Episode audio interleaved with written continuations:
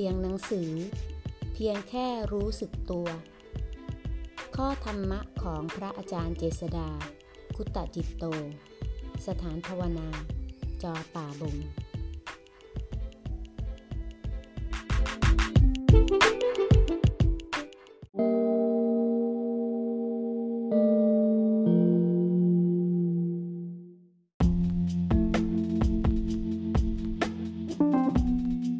หน้าหนึ่งร้อยเจ็ดสิบห้า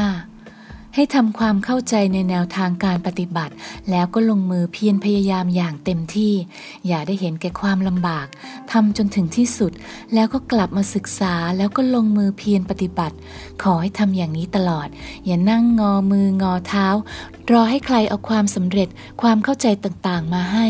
ต้องลงมือเองแม้จะยากลำบากแต่ก็ต้องทนเพราะจุดมุ่งหมายในชีวิตนั้นต้องเดิมพันด้วยชีวิตไม่ใช่เรื่องเล่นๆแบบเด็กขายของที่ว่าเบื่อก็เลิกไปทำอย่างอื่นเดี๋ยวค่อยมาทำใหม่คนที่คิดอย่างนั้นเพราะยังไม่เห็นภัยแห่งสังสารวัฏขอแค่เพียงรู้สึกตัวเป็นรู้สึกที่กายที่ใจในปัจจุบันนี้เท่านั้นไม่ว่าจะมีความรู้มากความรู้น้อยก็ไม่เป็นปัญหา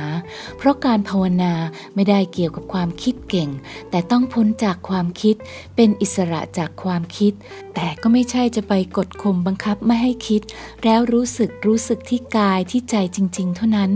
เห็นกายถูกรู้เห็นอารมณ์ความรู้สึกทางใจถูกรู้ไม่ใช่เราแล้วสิ่งเหล่านั้นนั้นจะแสดงธรรมชาติแท้ของมันให้เห็นเองคือความไม่เที่ยงทนอยู่ไม่ได้ไม่มีใครเป็นเจ้าของที่สามารถบังคับบัญชาได้จริงๆเห็นเท่านี้ก็พอแล้ว